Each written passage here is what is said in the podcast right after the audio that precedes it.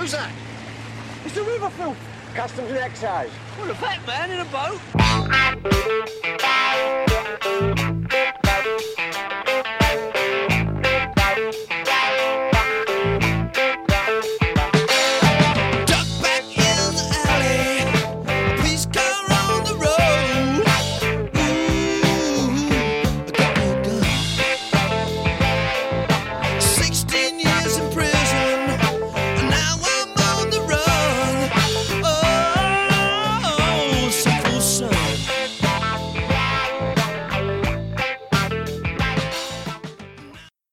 Welcome to episode 7 of the Minder podcast in association with Minder.org. I am your host, Paul Stenning. In this show, we have part 1 of an interview with the alluring Sarah Berger, a very intriguing actress and person. She is featured in a large variety of roles, including appearances in Doctors, Casualty, Lovejoy, Holby City, and Inspector Calls, The Green Man, and the very first episode of New Tricks. As we discuss, she has often appeared with many actors who turned up in Minder at some point, from Nigel Davenport to Nicky Henson. Yet, as the title of this episode recalls, her own appearance in Minder was as the difficult to read Penny during perhaps one of the greatest episodes, certainly a personal favourite of mine.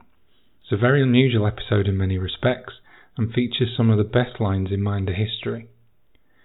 During our interview, it became more unusual as Sarah experienced certain issues during filming which made things quite uncomfortable for her, given she was a very young actress at the time. She revealed a lot of the problems, but also some very happy memories, not least involving Ray Winstone, who of course played Arnie in the episode as well as three others. Other great memories include time spent amongst the gentlemen of Minder, particularly George Cole and the fantastic Moray Watson, who plays Commander Hawksley in Goodbye Sailor. He was an accomplished actor who appeared in The Two Ronnies, Rumpole of the Bailey, The Darling Buds of May, and many more. His breakthrough role came when he appeared alongside Cary Grant in 1960's The Grass is Greener, but for Goodbye Sailor, Moray Watson played a smuggler. We have a great chat coming up full of all kinds of revelations and inside knowledge of the show on this episode 7 of the Minder podcast in association with Minder.org. Goodbye Sailor. Hello Sarah Berger.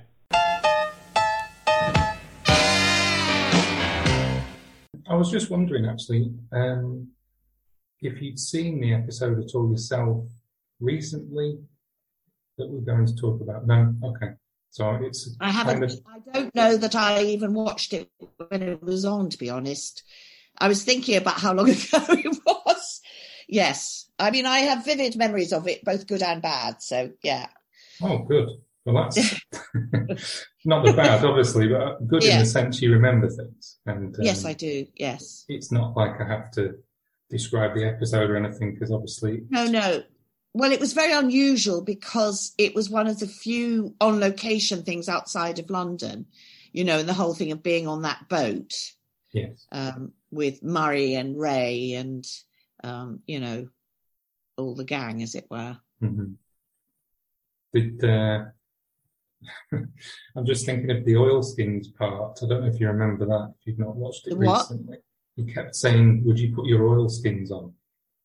I don't remember that. don't Sorry. remember that. Okay, that's, No. that's in the actual episode. Take over the helm, will you, Penny? I'm going to look at the charts. The wind's getting up a bit. Wouldn't you be better off with your oilskins on?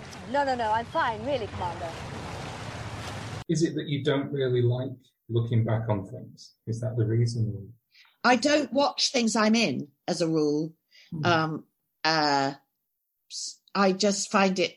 I, I, I find it rather inhibiting, to be honest, because you get you become self conscious. Um, you know, uh, you can't you can't detach yourself and just watch the story. Um, but also, I mean, it was so long ago. I mean, um, I just haven't, and I didn't watch any of the later. Um, for instance, I was in Doctor Who. I mean, really ages ago, and I haven't watched. Uh, I watched that when it first came out, and I had to. I watched it again recently because I had to do a commentary on it, um, and um, found it hilarious. Of course, after all those years, um, and it was great fun because you know you got. To, I was there with Colin Baker and all the rest of it, who was my doctor. But I haven't watched any of the Doctor Who's since um, the new ones. Well, I say new. I, I didn't watch David Tennant. I don't really watch much British TV. Mm. I watch um, uh, European television and, and American stuff really on Netflix. So it's a way of disassociating from your actual work and your professional side. You don't really want to cross the two together and say, I look like this or I should have done this or Yes, I mean, I think when you're starting out, um, you learn from watching yourself on camera because you un- you begin to understand what it means when they say don't do anything. They don't mean don't do anything, but they mean stop doing so much and, and all of that. You learn how to sort of think on camera and all of that stuff. But I think that um, it can become counterproductive because as i say you you know i've always shied away from from what i call pretty acting you know if you're worried about how you you look and so on it's going to interfere with your ability to tell the truth really of the Mm. story i think Well, I Um, watched the other day. I watched you in an Inspector Calls, oh yes which was two years before this episode of Minder. And I'll be honest, I must have put it on my list to watch because you were in it and I've not seen it, and I liked the story. But then when I actually watched it, from not really knowing like, why I'm watching this except the story, I didn't realise it was you until the end. So I don't know whether that's because you obviously were dressed very differently. And, and wearing a massive busby wig on my head Yes, might have had something to do with it. but it, it really, to me, I think it's because you just carried a part so well, so differently from other things I'd seen. So thank you maybe that's because. no i mean it's Is that because obviously you, you don't? Is it easier to therefore play very different things because you don't engage after you've finished, as it were? I think what it is is that um, I've always thought that I'm a character actress um, lurking in a leading lady's body, as it were. You know, I look like a leading lady. And certainly, of course, when I was young, um, you were cast hugely on the basis of how you looked and so on, which which I always hated, and um, and I think most um, actresses do you know, because you want to be there because you you've got ability and talent and and and uh, if you're being employed, you know, you would get castings and it would say the dreaded words bubbly, bubbly and attractive, and I just think, oh God, can't I play a drug raddled prostitute from Glasgow, please? um, but but you know, and I was quite lucky because I kicked off my career playing Abigail in the Crucible. That was the first. I was still at drama school when I did that. Mm. Um, you know, and she's it's a wonderful part, and she's a villain. She looks like an angel, but she's a villain, of course. Um, so I, I, I and I, I got to do quite a lot of comedy, which is also unusual for you know reasonably standardly attractive women because they think you can't be funny, you know. Um, uh, and that you've got to be what I call one of the nuns. And the nuns are the actresses who are um, very, very good actresses, but not uh, beauties. You know, so they can they're considered serious actresses because that boring business doesn't get in the way. You know, Yeah. so um, so I think that. And I think that the standards of that have so much, there's so much pressure on you, and it's too much to so sort of worry about on top of everything else. So I suppose I I stopped I stopped looking at myself and now I would do anything to avoid it because I don't I hate having my photograph taken and all the rest of it. I mean I'm perfectly comfortable on camera as long as I don't have to watch it. Because then as I say I'd think, oh no, I mean, look at those bags under my eyes and and uh, when I think I'm doing something sort of very subtle and alluring, I look like a you know a cartoon pantomime dame or something. I don't know. You know, so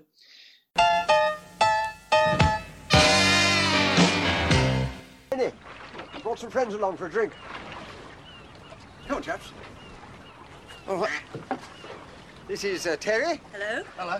and uh, Arnold. Arnold. Welcome aboard. Take him down, will you, Penny?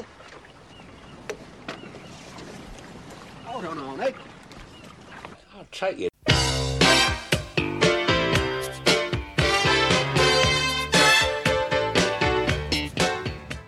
but I think the thing that's the thing that's interesting in any actor's career is the ability to shapeshift a bit so that you um, I once did um I did a a play called Star Quality and I played um, a character who was described as looking like a lavatory attendant and um and I had great fun with it because I sort of I made myself look very very severe and so on and anyway um I was uh, on tour, and um, another actresses in it, Nicola McAuliffe, said, "Oh, our mutual friend is coming. Let's all meet in my dressing room. We'll go out to dinner." And anyway, this guy arrived, and I walked in. He said to me, "What are you doing here?" And I said, "What do you mean? What am I doing?" here?" He said, "Did you come and see the play?" I said, "No, I was in it."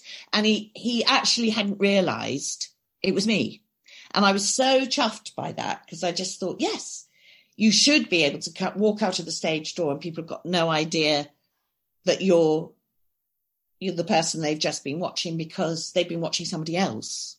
Yeah, so it's the same thing as I experienced then, just a very different Yeah. part. And a, yeah, interesting. Yeah.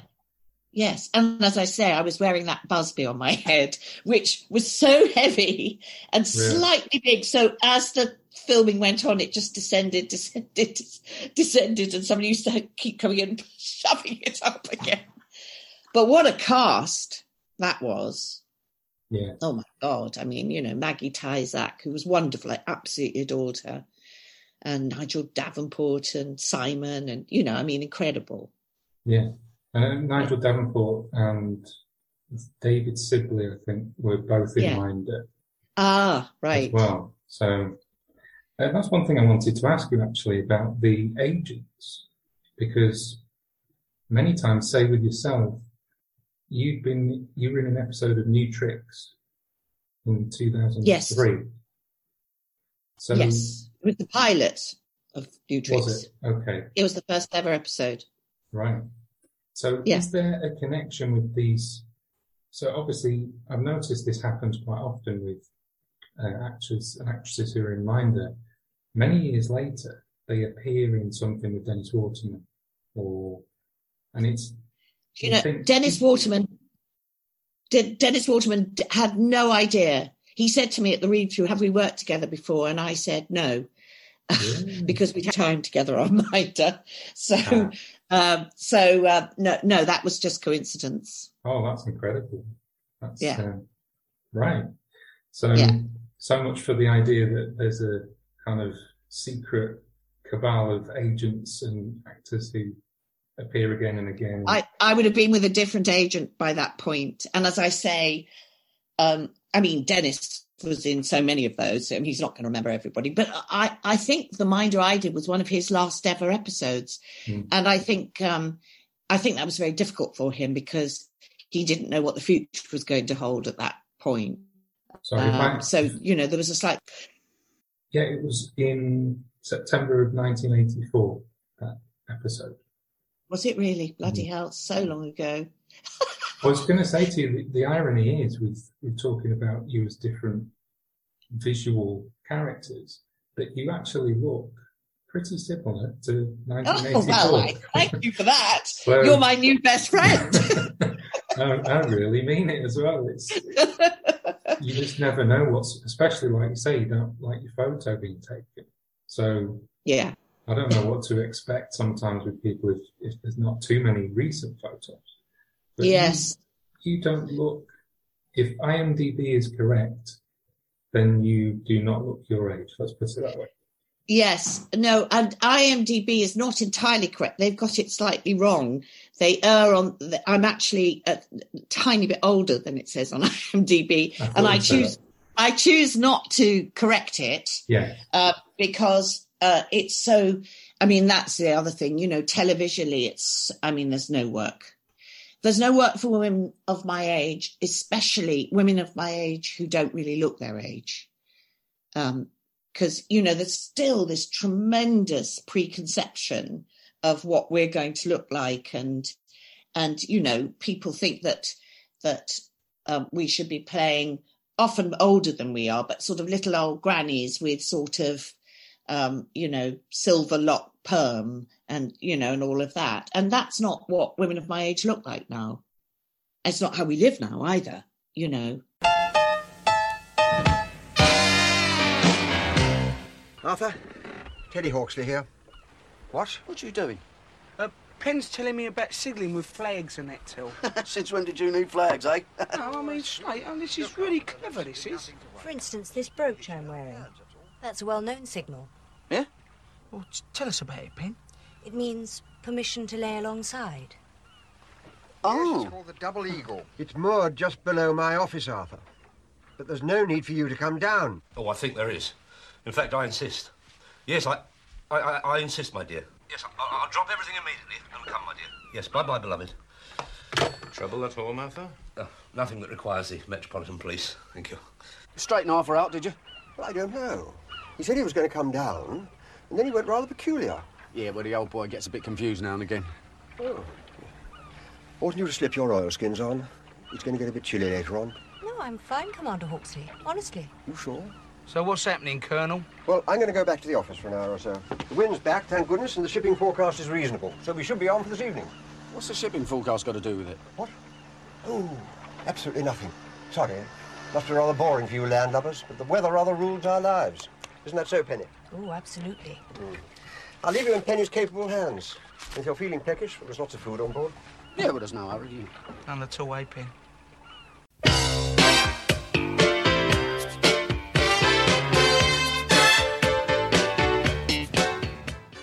So you're So- saying on paper they, they would see your age and say, okay, so we expect now this person of this age will look this way. It's, it's yes and you. and and will play those kind of parts. I mean i'll give you an example. Somebody um i work i do an awful lot of new writing and things because i produce and direct a lot now but but um somebody said to me oh we'd like you to play this part in um in a it's a modern play it's on at the 503 and i read this part and i thought i mean i think the person was supposed to be 70 which is older than me obviously but this person was talking like i mean my mother is 92 and this person was sort of saying oh you know what's this interweb i just thought no i'm not doing this because that's bollocks you know.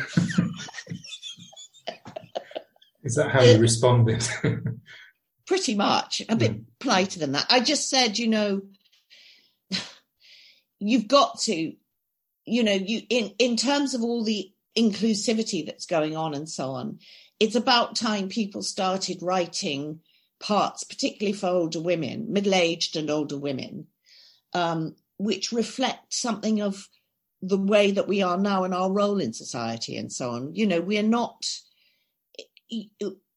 if you look at adverts and things and you think of the minute the minute you and people are always saying to me, "Oh, it's got better for women," it absolutely hasn't. It absolutely hasn't because um, any older parts are usually paid by a woman because an acceptable older woman is forty.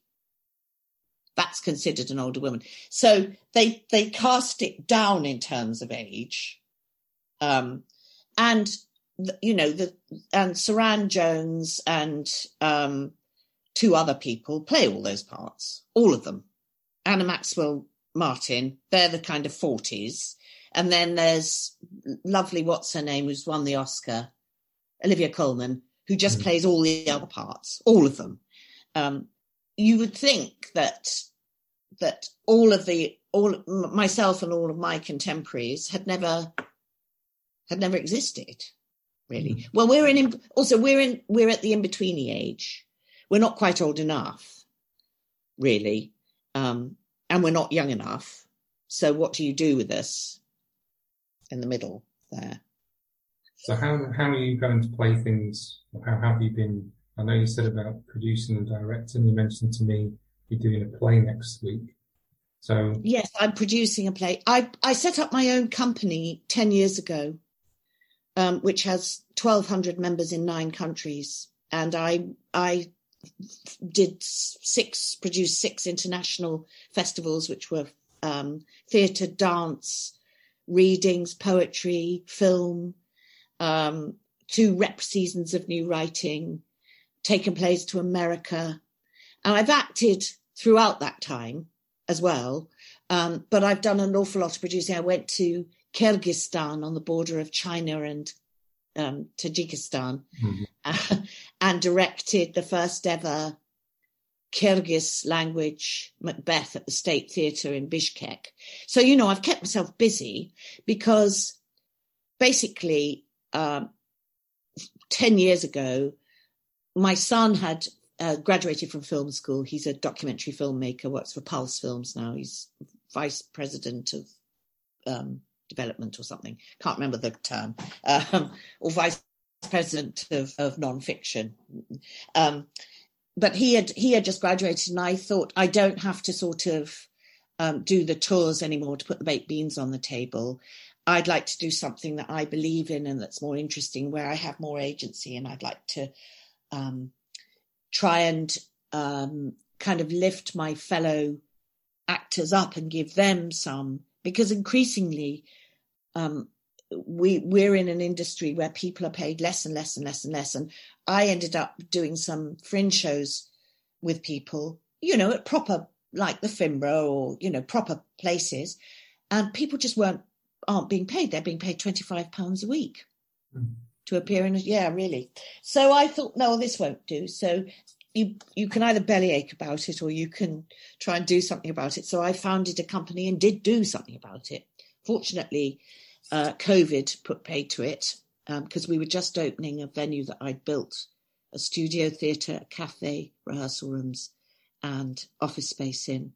We opened on March the 10th, 2020. We closed on March the 25th, 2020, and never, yeah, I lost everything. I lost everything. but um, so for 10 years, I have generated a lot of work and things. So I'm now thinking about um, what what what I do now, really, because I'm not quite ready to hang up my feather boa just yet. well, the way you, you're talking, it's as if you you're just going to find the right thing at the right time because obviously you've had some problems and but you're still smiling and still working and being successful. So yes, it's not as if you're sitting there waiting for the phone to ring and oh God, no, gave up on that a long time ago because it's too frustrating and and um, it's a terrible waste of time too because the tragedy is i think you know i'm at a point in my life now i've been an actor for 41 years and uh, i'm better than i was when i was 20 because i know more and i've lived more you know and i've got more mm. to offer and so uh, rather than feeling frustrated because people aren't interested in that, I thought, well, I'll just turn it around and do it myself then and build mm. something myself. So I did. So I did. And now I said to a friend the other day, I, I'm like a phoenix crawling from the ashes.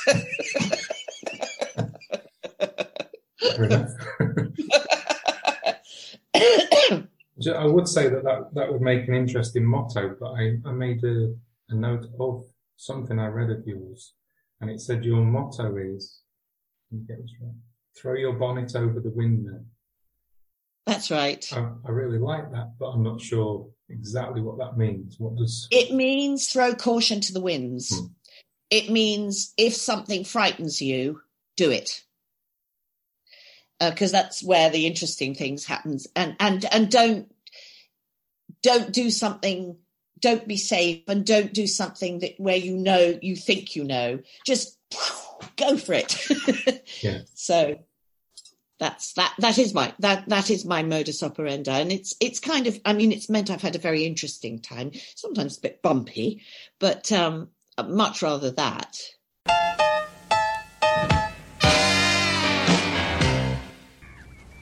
So how did you meet commander Hawksley then? I answered an ad. Female crew wanted occasional cross-channel trips.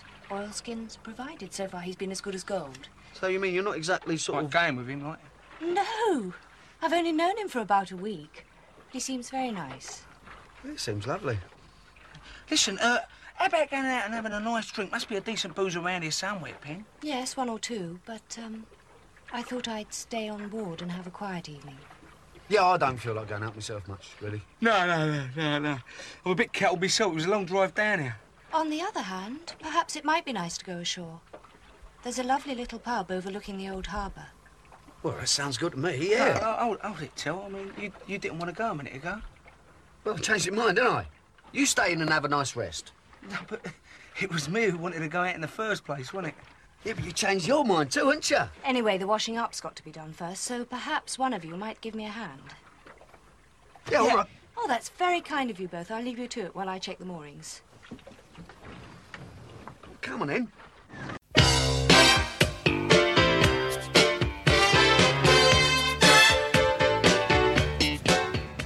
Well, you said at the beginning that there, there was good, there were good and bad memories of this particular episode we're talking about. Um, so I guess that was a bumpy time in itself. I mean, how how did how did you get the part for that initially? I just auditioned, and um, you, I, I, I'm trying to remember where you used to go. It was somewhere up Wormwood Scrubs, I think. Um, and you just went in and read for somebody, and then whoever you know, the committees who decide these things sort of pick you. Mm. Um, and I think it was quite an unusual part because I was I was a posh girl in it, which was quite rare. And all the crew called me the Duchess all the time because because I was posh. the crew were great, I have to say. They were really um, good. And I mean, I think the whole thing was a bit discombobulating because we were, I'm trying to think where we were. Were we in Hampshire somewhere or something? And we were on this boat, bobbing around, filming all day long. Yeah, we spent so- most of the time. Buckler's Hard, is it? In uh, near Beaulieu. In Hampshire. Ah, well, you see, you know better than I do. Well, I mean, I I have to can check. remember the boat and the hotel. Yeah, near the Isle of Wight. Ah, right. towards there. I think that's where the the kind of final parts are heading towards that way. Ah, because we were definitely down there for the duration, and uh, and I I I became very friendly with um, Moray Moray Watson, whose daughter I then went on to work with. Actually, strangely Mm. enough, um, and uh, he was such a gentleman and so charming. We used to have very sort of civilized dinners together at the end of the day, if it wasn't a night shoot. So you make it sound as if there were a fair few days of filming for that. one. Yeah, I think I think I was down there for about a week, and then there was a. I had to stay after everybody else had left to do um, some pickup shots. I mean, I I feel I can't be too indiscreet as to what ha- actually happened, but suffice it to say, it wasn't um it wasn't an easy ride. That particular part of the process, or the whole thing. do you mean? The whole thing, the whole job. So from the beginning, you mean you kind of went in and felt uncomfortable? um, there are things that happened that uh, wouldn't happen now after Me Too, Mhm. and um, that wouldn't have happened now because I would have known how to deal with it better. I mean, I stood up for myself then, which was part of the problem, actually, uh, which is why I ended up having to film a load of scenes on my own at the end of it all because of uh, someone not wanting to be there for the reverses and all the rest of it. Um, and rather than cause a fight, that that's what they decided to do. Um, so, yeah, that was that was hard. But the crew um, were immensely aware of what I was trying to deal with, and uh, very very supportive. And I mean, we, I had a lot of laughs and so on. Ray was absolutely a darling, um, and um, also stepped in. Um, Really? So yeah, yeah. Um, but you know, I, I as I say, I can't really go into. Um, but um, I mean, it was great to be in something as iconic as that.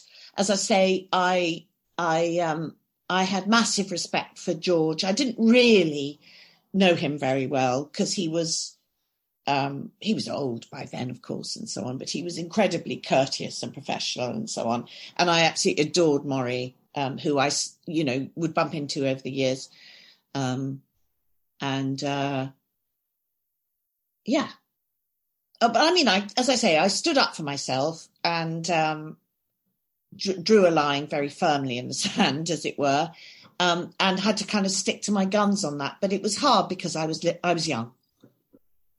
I think it it it came from that was a very kind of um, matey boys show, and it came from a culture. This is the eighties when things were different, and as I say, you wouldn't get away with half of that now. You just wouldn't. It wouldn't. You know, it wouldn't be allowed, or it would be much more covert. It was so sort of overt that that you thought, I mean, God, um, is this how is this how this works? And and I hadn't done that much television either at that point, you know. Um, but anyway, I I live to tell the tale, and I'm very glad to hear that the episode is is good. And and as I say, this is a very very long time ago, and it's not like I I carry the wounds. I mean, I learnt some valuable lessons on that, and um, and I survived it, and it was fine. Um, nobody really got hurt, and uh, you know, we were all stuck in a hotel. I was pretty much the only woman.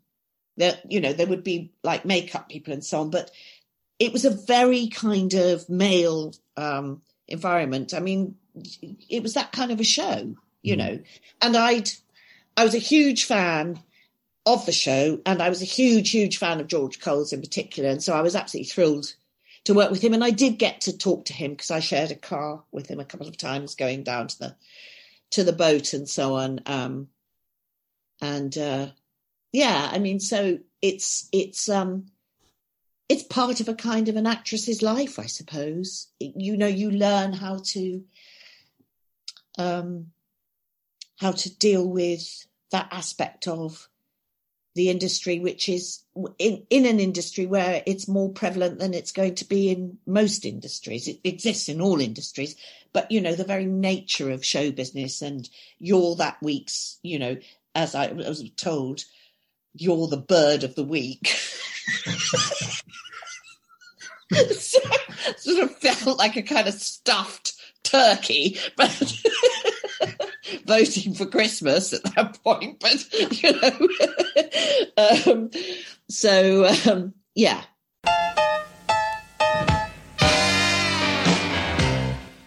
Who on earth are you? So, have a look. It's Captain Birdseye. Oh, don't worry, it's only half. Don't only half of me. Give us a hand. Come on, you. Penny, half a, half a penny. Oh, nice to meet you, my dear. Are you all right? I'm afraid boats can be difficult for the older person. I do hope you enjoyed time with the wonderful Penny, better known as Sarah Berger.